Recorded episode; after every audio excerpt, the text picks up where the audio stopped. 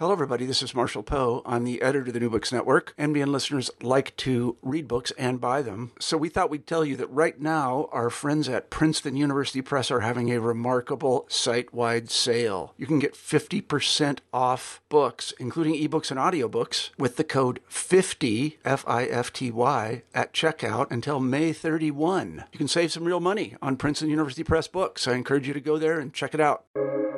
Welcome to the New Books Network. Hello, I'm Natalia Shpylova-Saeed. I'm a host of New Books in East European Studies, a podcast channel on the New Books Network. I'm delighted to speak today with my guests, Hanna Shelest and Marina Rabinovych, about uh, the book that that edited and that they uh, recently published, Decentralization, Regional Diversity and Conflict, the Case of Ukraine, which was published by Palgrave Macmillan in 2020. Hanna Shelest is the Security Studies Program Director editor in chief of UA Ukraine Analytica, and head of the board of the NGO Promotion of Intercultural Cooperation. Prior to this, she had served for more than 10 years as a senior researcher at the National Institute for Strategic Studies under the President of Ukraine, Odessa branch. In 2014, uh, Dr. Shelest served as a visiting research fellow at the NATO Defense College in Rome. Previously, she had experience in PR and lobbying for government and business, as well as teaching at Odessa National University. She has more than 50 academic and more than 100 articles in media published worldwide. And Marina Rabinovych is assistant professor at the Department of Public Policy and Governance at the Kiev School of Economics. Dr. Rabinovych's research interests include international and EU development policy with a focus on political development and fundamental values, rule of law, democracy, good governance, international and EU trade policy, EU external relations and their legal regulation, as well as the actual issues pertaining to Ukrainian politics and law, such as the, uh, the reform of decentralization and conflict settlement. She publishes her works in international peer reviewed journals such as East European Politics, Brill Open Law, Journal of Contemporary European Research. Hello, Hanna and Marina. Hello. Hello. Thank you for joining me today, and congratulations on the publication of your collection of essays. The volume you, that, that you edited, Decentralization, Regional Diversity and Conflict, to the case of Ukraine, covers a lot of issues uh, which are pertinent to the situation that uh, shape internal and external policies in Ukraine today. Uh, I would like to start with regional diversity, which to a large extent is uh, one of the aspects that is still rather hard to manage for a number of legal, constitutional regulations and decisions one of the central points of the volume revolves around the historical premises of regional diversity in Ukraine. Would you clarify this point? Why does regional diversity play a crucial role in today's political environment of Ukraine? And what are the main challenges? Uh, I would probably start, uh, and that is a really good question. It's probably one of the central in this book, and you can find it uh, not only in the chapters about regional diversity, but as a red line in many others. And the idea is that uh, very often the uh, uh, existing regional diversity, which is the benefit of Ukraine, it's something that is created by the years of history, of the difficult history of Ukraine, and what is accepted inside of the country as an advantage of the country is uh, very often manipulated, manipulated politically, manipulated by the external forces, including the covert operations or information operations against Ukraine.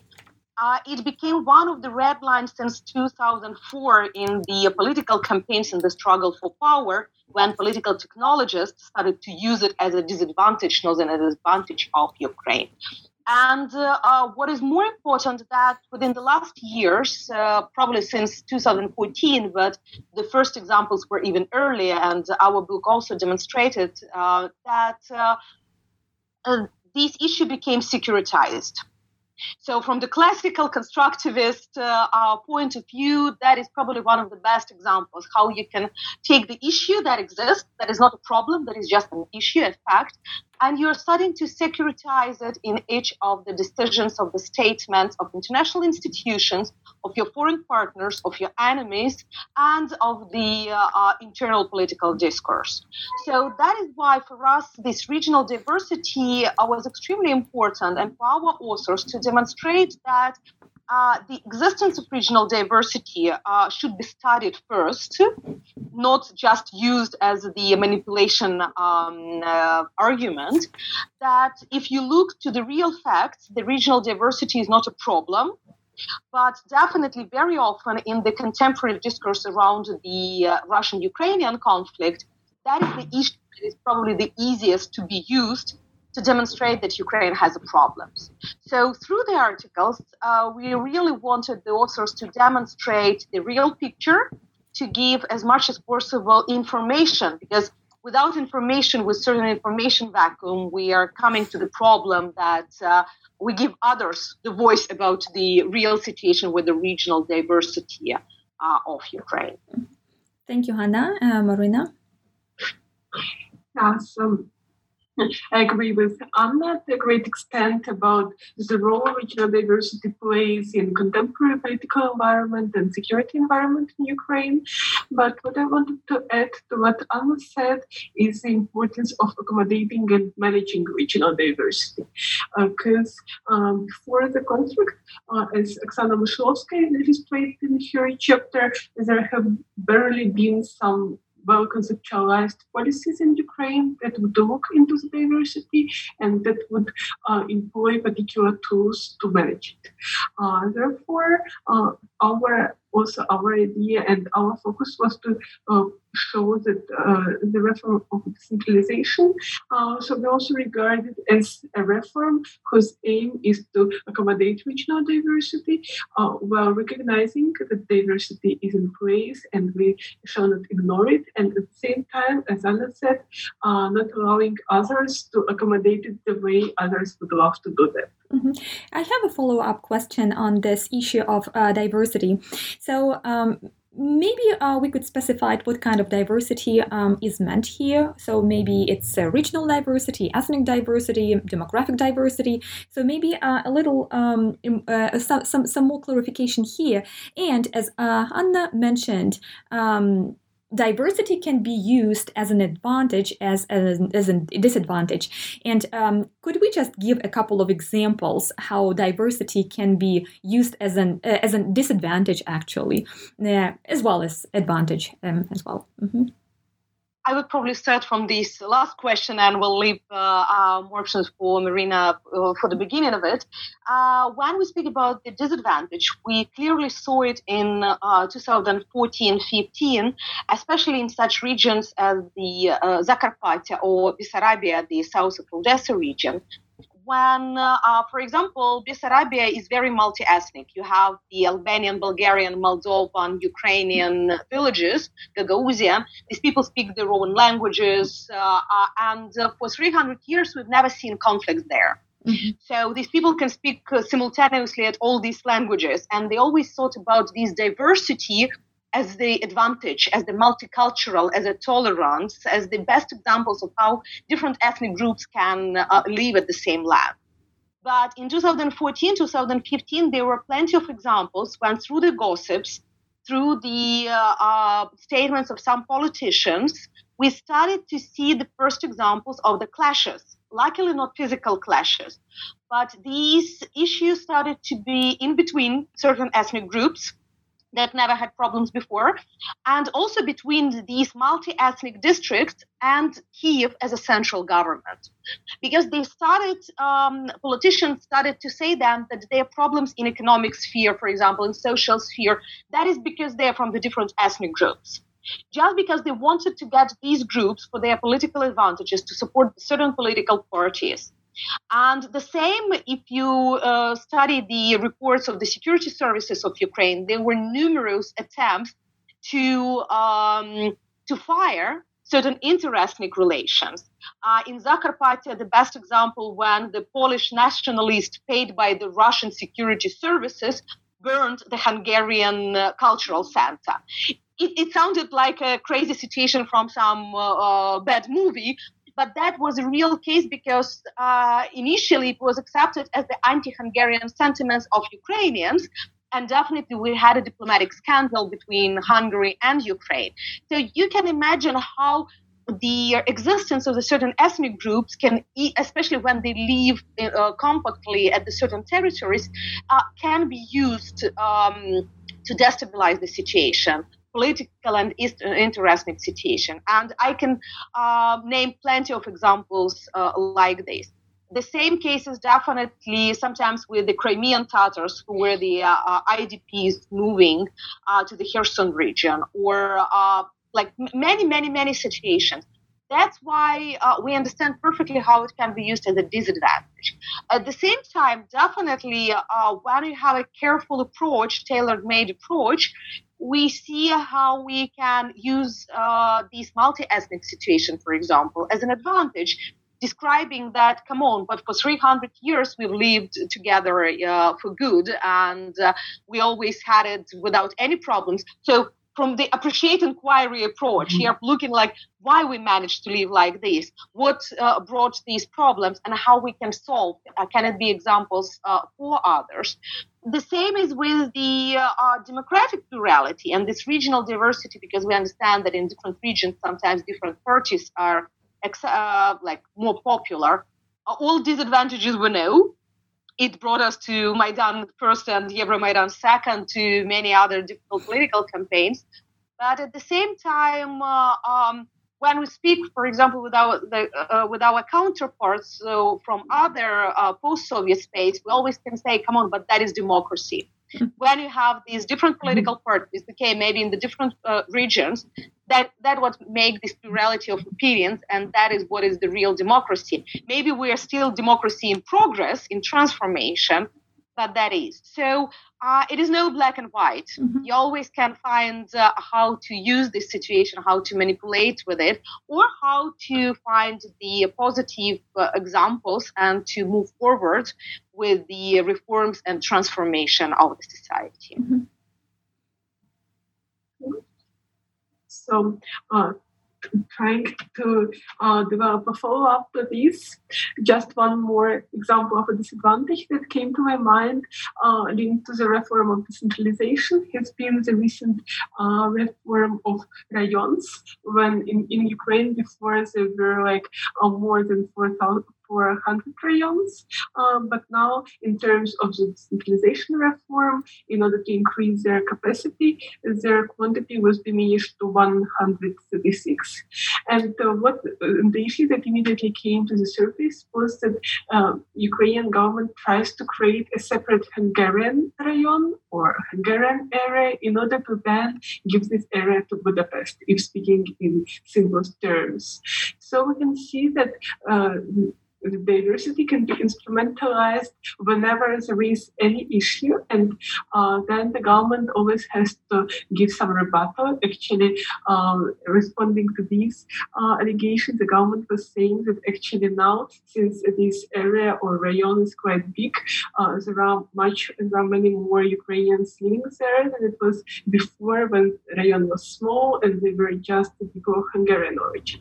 Nevertheless, fake news appear very quickly quickly and they spread easily and sometimes they are very easy to believe. That's why regional diversity can in, become a disadvantage uh, in the, in the, when the world is more governed by by fake news, by uh, post-truth, and all these contemporary uh, peculiarities of international relations. Regarding the types of diversity that addressed, uh, our ambition was to touch upon different types of diversity, and apart from regional diversity per se, uh, that Oksana Myshlovska dealt with, uh, we also included linguistic diversity and tried to uh, find out how the Constitutional Court of Ukraine addressed linguistic diversity in its decisions. And also, we had a separate contribution about Crimean Tatars, their identity, and the way uh, they perceive the conflict uh, by Alina Zubkovych from Stockholm, uh, who, is, who currently works with Swedish Institute. Uh, it could be also nice to have a piece on religious diversity, but unfortunately, the volume of the book didn't allow for this. Uh, but actually, any kind of diversity can be instrumentalized, securitized, can become a topic for fake news. Therefore, basically, all possible types of diversity need to be taken into account when new governmental policies are being developed. Well, uh, do you believe that this kind of instrumentalization of diversity was used in the past, not at the current moment, but um, how it, how the uh, way we deal with the diversity changed over time. But I'm particularly interested in this uh, idea of instrumentalization of diversity because it's quite a fascinating idea how diversity can be used uh, as in some positive aspects as well as in some negative aspects. So the the, the, the line is really very gray there. Are you know probably one of the examples in the uh, book that we have is quite an interesting analysis about the language diversity mm-hmm. and the use of it uh, in the constitutional court of Ukraine. So, how the different political parties have been using uh, their request to the constitutional court, uh, and what is interesting that it has been used not by one political party, so it, it has been used from both political spectrums, mm-hmm. from both uh, language groups uh, that is more for the just Ukrainian language use, or those who are for two Russian and Ukrainian languages to be used in the daily life. So uh, we have a very interesting uh, article by Andrei Nekoliak, uh, who described exactly with the different examples uh, through their, I don't know, probably 10 years.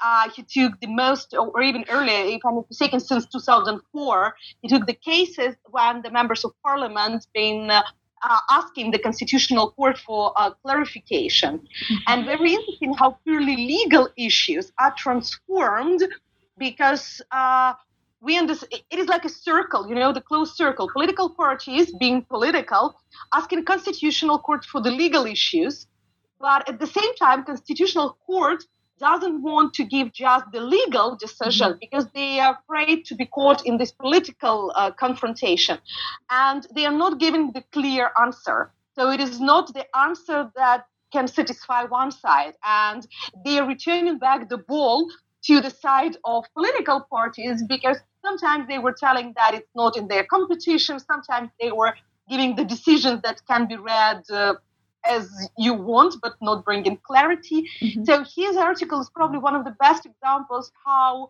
you can instrumentalize it even in such a political legal issues, not only uh, in the pure political competition between the different uh, sides in Ukraine. Mm-hmm. I would say mm, in terms of history, uh, there, in terms of Ukrainian history, there have been many examples when diversity was uh, to some extent instrumentalized um, by different parties, by uh, the proponents of different ideas, such as the idea of economic special zones in Ukraine. Uh, for instance, with Odessa, as far as I know, there were the ideas of uh, redoing Porto Franco. And then uh, uh, this like kind of Odessa, Odessa history was also instrumentalized in its terms, saying that Odessa is a great city, it shall, it shall have some special status and so on and so forth. And when somebody says special status, one can already make different negations in this regard. However, before all these large culture of fake news and, and propaganda started to develop, this instrumentalization wasn't that I would say that raised. It wasn't of such a scale as it is now. However, now with Facebook algorithms, it's possible to create totally uh, different virtual worlds for different categories of people, for uh, in different countries, and therefore now this instrumentalization becomes ever stronger and ever more easy to do. Mm-hmm. Uh, I would like to talk more about the current conflict between Ukraine and Russia. And um, um, you already uh, mentioned uh, to some extent how diversity was uh, misused, right, um, uh, during this um, conflict.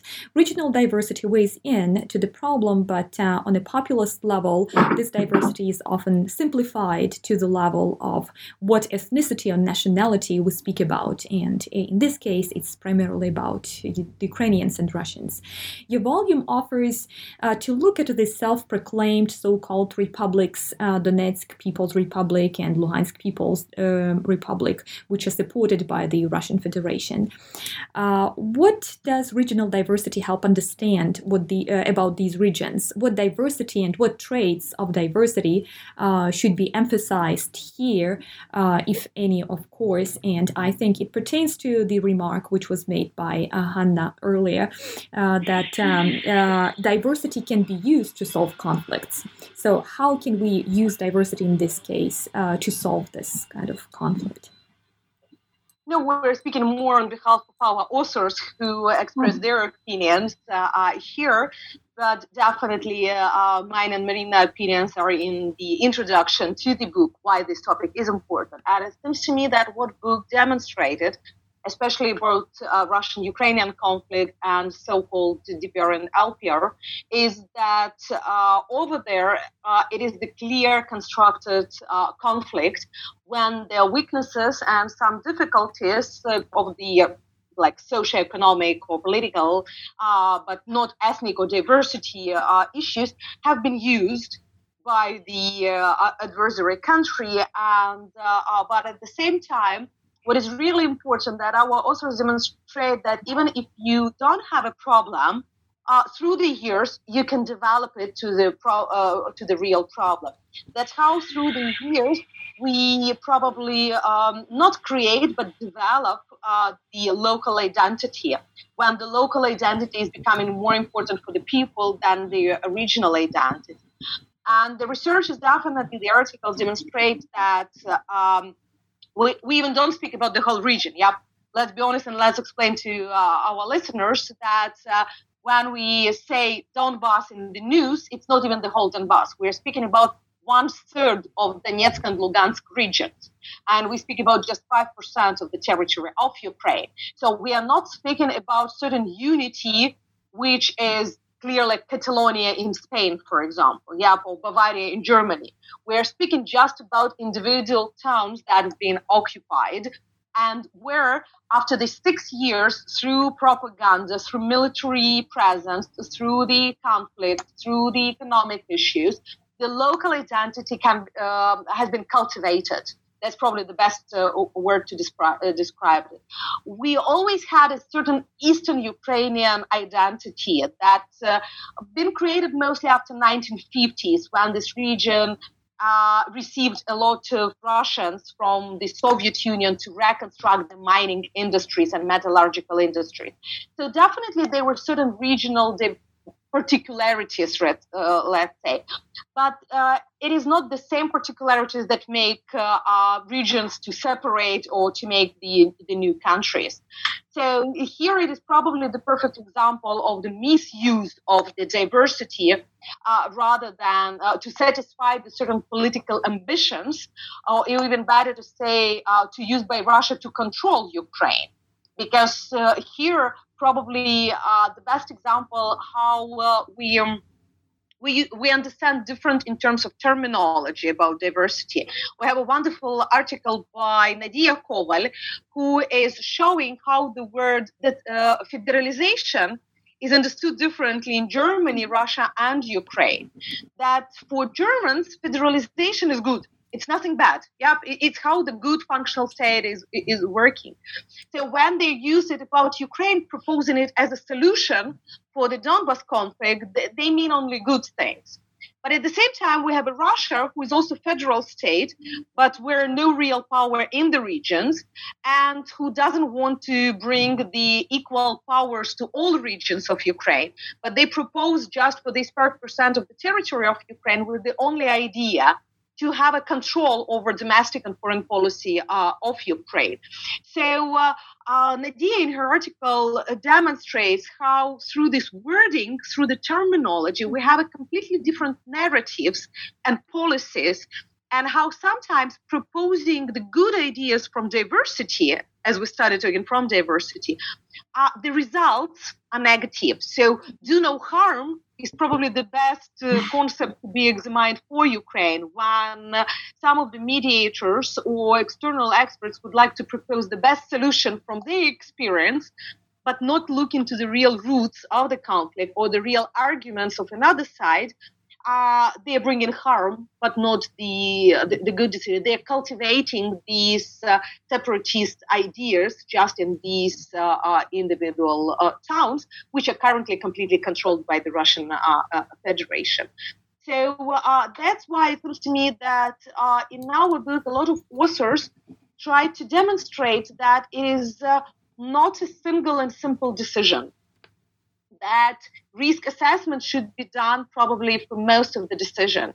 That even decentralization as a way to uh, appraise the diversity of Ukraine and we understand we are speaking about almost 50 million people. We're speaking about a huge country where decentralization can be seen as a positive because uh, you can't control the whole country from the center. But at the same time, they demonstrate how, in case you don't estimate the risks, mitigate the risks that this reform is bringing, that the ideas of special status for Donbass is bringing, uh, we can bring even more problems, more difficulties, and just to give instruments to those who would like to destabilize uh, Ukraine. Mm-hmm. I just wanted to say before uh, Marina um, gives her uh, kind of uh, response to this question, uh, I, I, just wanted to say that it was such a wonderful example with that notion of federalization uh, as understood in Germany, Russia, or Ukraine, for example. And you specified some terminology, right, that somehow shapes that kind of understanding.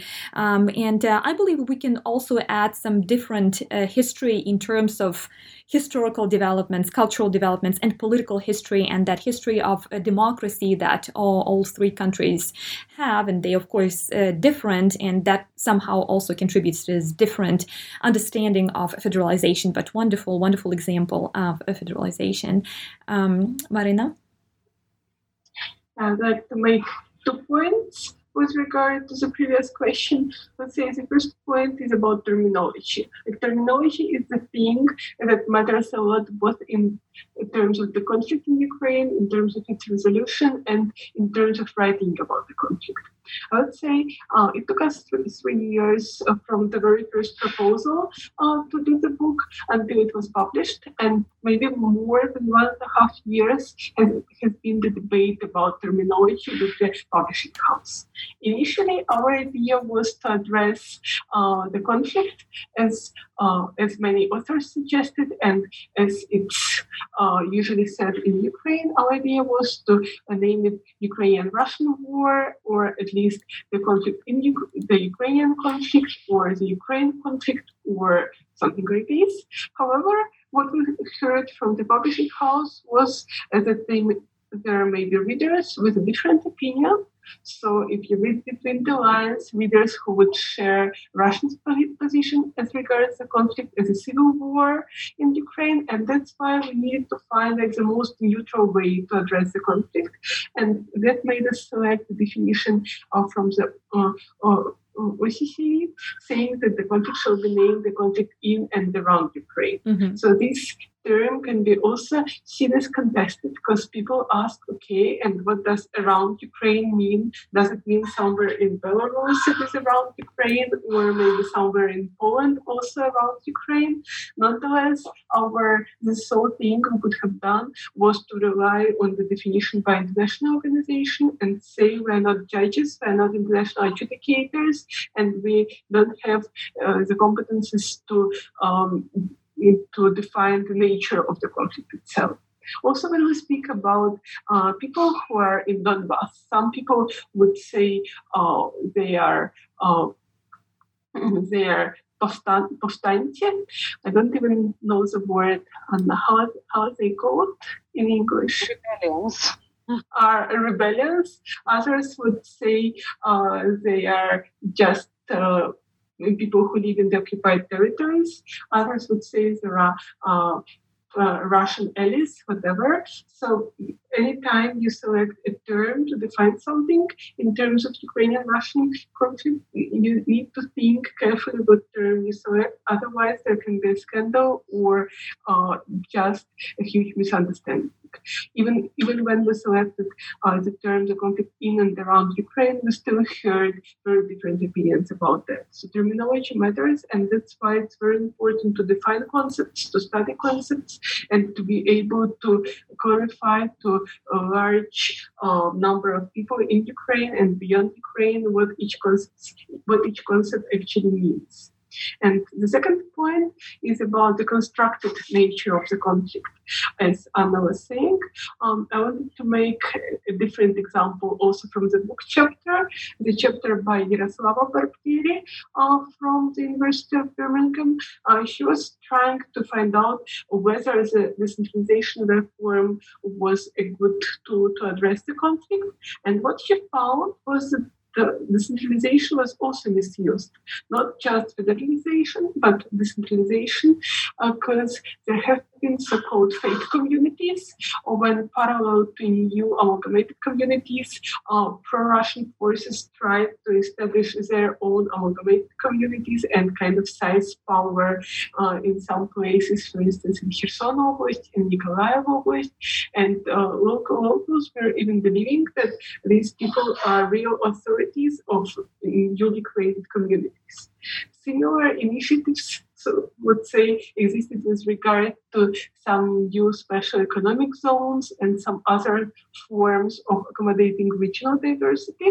Uh, so uh, uh, kind of parallel structures of power uh, can be initiated wherever. And in case locals, especially there are some old people who don't listen to news very often, or uh, people who don't follow politics, can even believe that some parallel power structure structures are real power structures.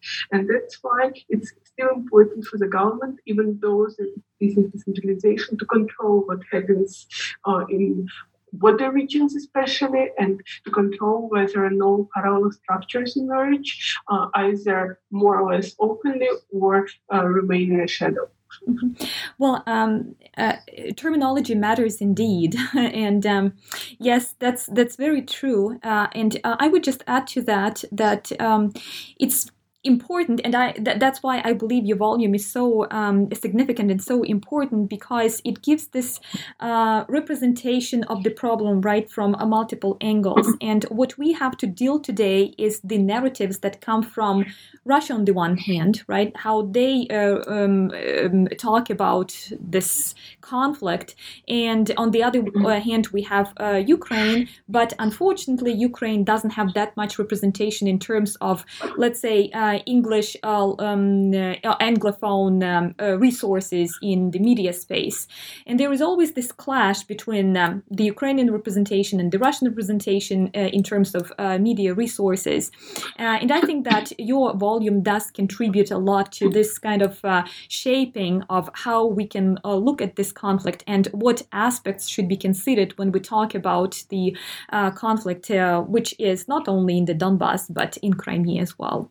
And um, also, could you could you um, uh, comment a little bit on that terminology about Crimea because there is some there are some notes in your uh, volume about how we approach uh, the uh, annexed um, Crimea.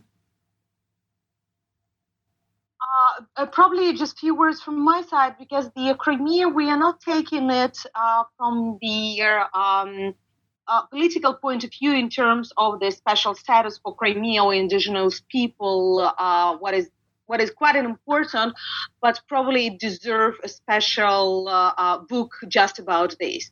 And we know that now the interest in Crimean topic is becoming more and more. So we hope that such books uh, will appear in the future as well. and we see more and more work at the political level in terms of articles, media to- talking about this. Uh, but at the same time, uh, uh, it is very important uh, to look how the Crimean Tatars, who a different ethnic religious group and quite a special group in the Ukrainian society, but that have been uh, witnessing the aggression and occupation um, firsthand, um, what is their self-identification? How much they self-identify themselves as a part of Ukraine?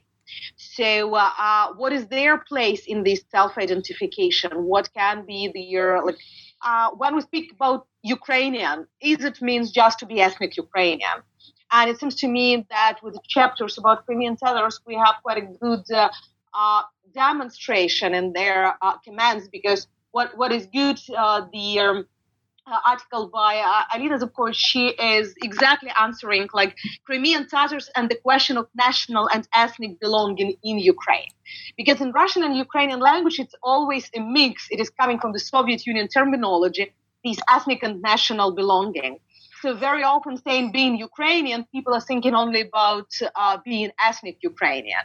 And uh, with the interviews that Alina demonstrates with quotations of different people, that's mostly IDPs who are now living in different parts of uh, the country, um, what for them means being Crimean Tatars, but at the same time uh, being Ukrainian with what it associated. Mm-hmm. Uh, is it more or less being feeling uh, one or another? Mm-hmm. So uh, uh, that that is definitely we couldn't cover all questions of Crimean Tatars identity.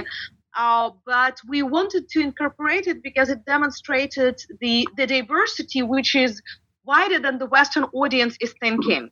Uh, because as you said about anglophone uh, readers usually when they think about ukraine and any kind of ethnic diversity or any kind of diversity they're thinking about russian speakers and ukrainian speakers or even worse what i noticed in the several sociological research recently russian and ukrainian ethnic groups so it doesn't matter that a lot of, of the ethnic Russians are much bigger Ukrainian nationalists than other Ukrainian ethnics. So they don't understand this difference. They are taking it just from the clear distinction Russian, Ukrainian. Uh, so here, adding the Crimean Tatar component to this diversity, we demonstrate that the picture is much wider, that it's not conflict between majority Ukrainian population and minorities like Russians who probably have some problems uh, at the political or ethnic level. That we also have another big uh, ethnic group that is much more national Ukrainian, if you can say it like this in English, but associate themselves much more with the Ukrainian state, Ukrainian mm-hmm. citizenship, Ukrainian statehood that even some of the uh, ethnic Ukrainian are uh, uh, doing. So that's why it seems to me that these chapters about Crimean Tatars are really like I enjoyed reading them a lot because they give you not just the gossips or something, but they give you quite a coherent and complex vision of what does mean to be uh, Crimean Tatar, but at the same time uh, Ukrainian Mm-hmm. Yeah, thank you, thank you, Hanna. Uh, Marina. Uh, well, I have a, a question about um, decentralization um, that uh, has been discussed for a long time, but its effectiveness leaves much to be desired. Uh, why the process of decentralization has been so slow? Uh, what administrative decisions should be implemented as well? And um, uh, does decentralization entail the change of how we think about state and power as well? Because part of the book is um, about uh, these difficulties that um, you know, we've been having with this process. Um, Marina? Um, so the reform of decentralization, it's considered widely to be a success story of, um, among the reforms uh, that, um, were done uh, after the Euromaidan. And I would challenge this idea that it was slow. I wouldn't say it was slow because other reforms were taking much more time than decentralization. For instance, uh, the reform of justice sector, it um, like I remember 10 years ago when I was at the law faculty, when I was studying at the law faculty in Odessa, I heard a case there is a reform of the justice sector ongoing, and still the reform of the justice sector is ongoing and will be ongoing since like forever. The reform of the decentralization has two clear, or more or less clear stages. Uh, the first stage was until 2019, and it from 2014, and it embraced this very process of communities amalgamation, of granting them uh, additional authorities plus additional financial resources for them uh, to be able to deal with these new authorities. Uh, and the second stage is from it, uh, 2020 to uh, 2021, and it basically embraces these changes uh, to administrative territorial order of Ukraine. Uh, plus, it shall also include the changes to the constitution. And in my view, the only really challenging thing with decentralization are these changes to the constitution and the centralization's relation with the Minsk process and with the peace process in Donbass. Because initially, decentralization uh, was introduced independently on uh, the peace process as a way to strengthen Ukraine, as a way uh, to strengthen communities and giving them the, this very feeling of being uh, the masters of their places and govern some local, local affairs. However, then you know, in the Minsk agreement, centralization was also put forward as one of the political conditions of the Minsk process. When you look at the key legal acts that govern centralization, you will not find the link to the Minsk process. It was also part of my research for the book, so I could uh, talk quite a lot about these. So basically, this link is still missing, and therefore, introducing the centralization into the constitution while the Minsk process is still being extensively hampered, it's not really possible. On the other hand, when the centralization is just the laws, it can be washed off by the next parliament, and it's not that a difficult thing because when you have centralization and financial resources provided for in the constitution, as is the case for Germany for the uh, federal uh, lender and for the uh, finances lender, then you always entail the risk that either there would be the communities will, will be once again again somehow reformed or they will receive insufficient funds and it's it already the case with the new subventions.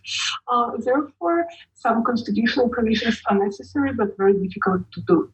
And i would say that it would be quite a surprise in case it will it will become possible given the situation with the minsk process and with the local elections Regarding uh, the statehood question, I agree that decentralization shall entail the some new vision of the state and new vision of communities and people there. Because uh, before they were basically uh, the approach was largely top down. They were receiving some money from the government. They didn't have a lot of legal pathways to earn money. Uh, they didn't have enough capacity to do something, to do projects, to receive uh, funding from third party sources.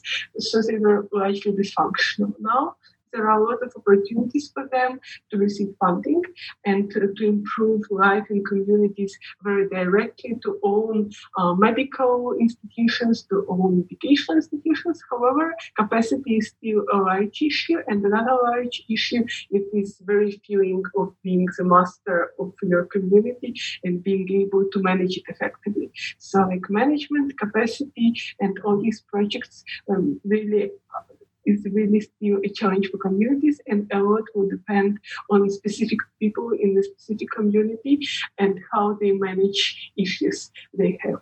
Also, just another small remark about that, um, about the, the capacity issue. Uh, I have read the analysis about how the subventions are being used, and the vast majority of funds from the national uh, fund for regional development are still still being used for uh, some operational projects like to build the road or to do some renovation in the hospital.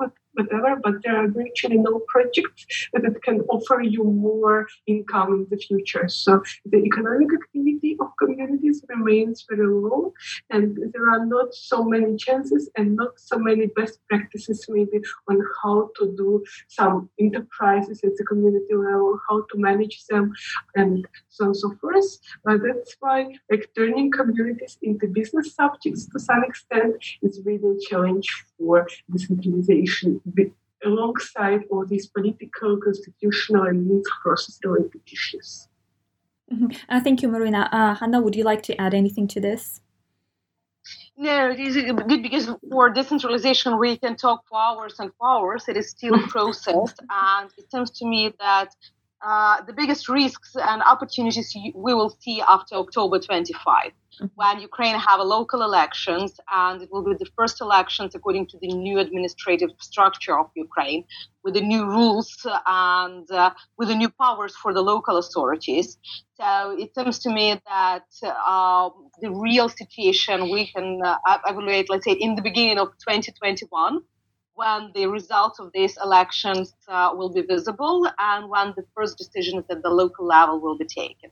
Definitely, and you can see it in some of the articles that our authors touch that uh, uh, not only that decentralization can be misused, what Marina described uh, in her previous statements, but also that uh, it is such a complex issue.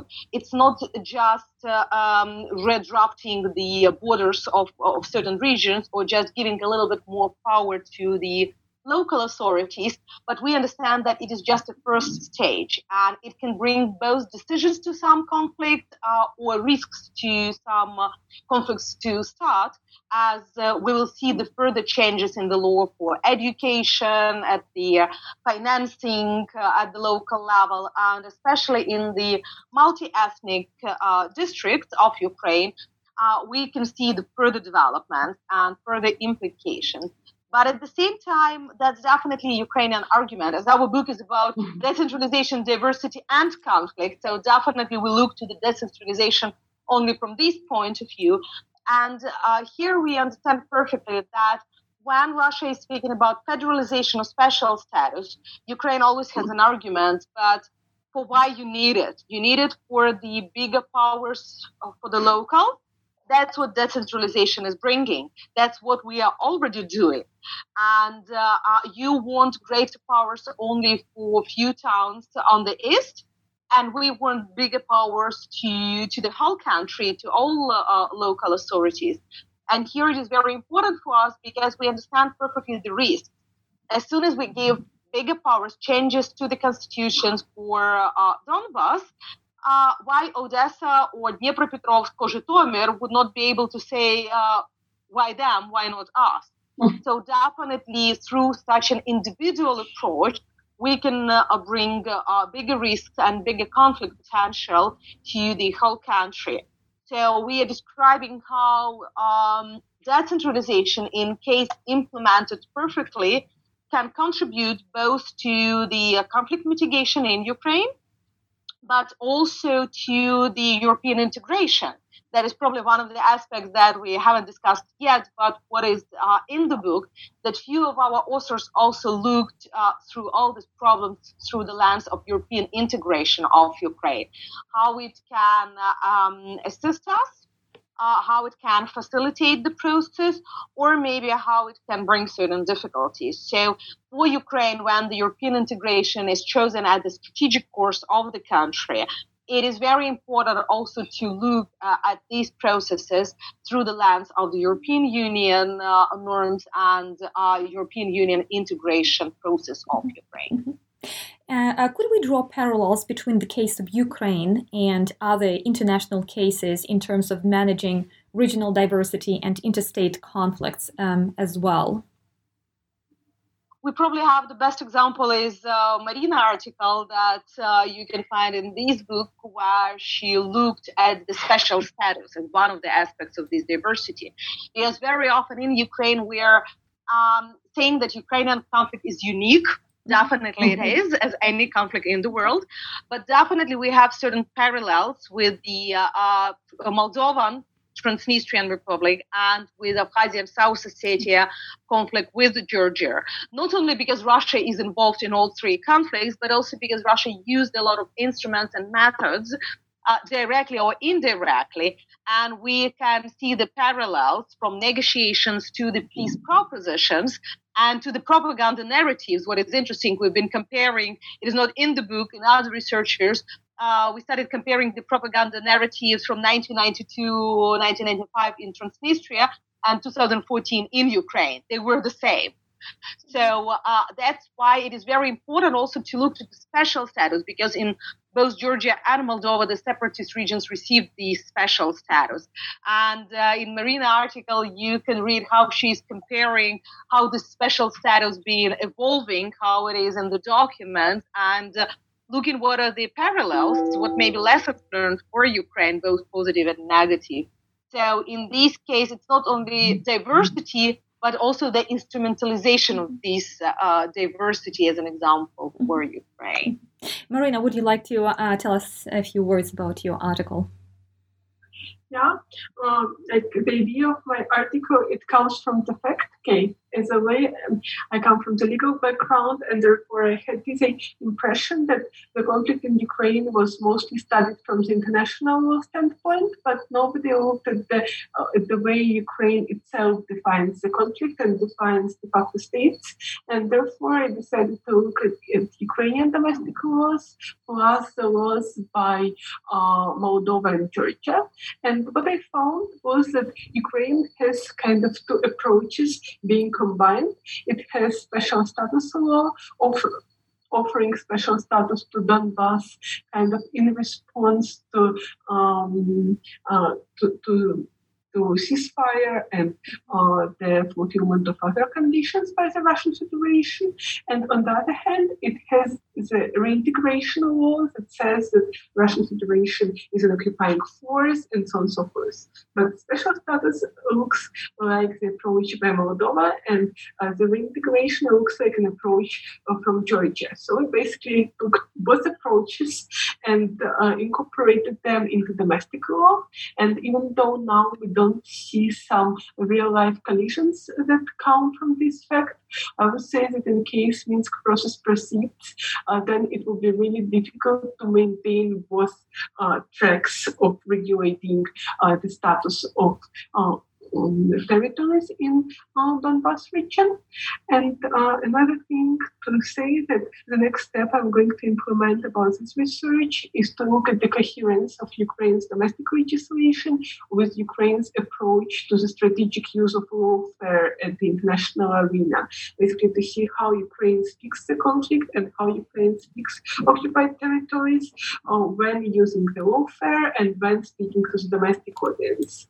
And what I found was uh, the domestic legislation, it's not, it doesn't just influence what takes place in Ukraine, but it also influences conflict transformation uh, internationally because it actually sets kind of red lines of uh, that the government cannot go beyond, and at the same time provides some background for international negotiations, also showing to our partners how we approach the conflict and what we can ready, what can we be ready for in terms of the negotiations. Um, also talking about the examples, what we can compare the conflict with, I would like to mention maybe what should have been mentioned in the beginning, is that the book is published in the series. It's called Federalism and Internal Conflict.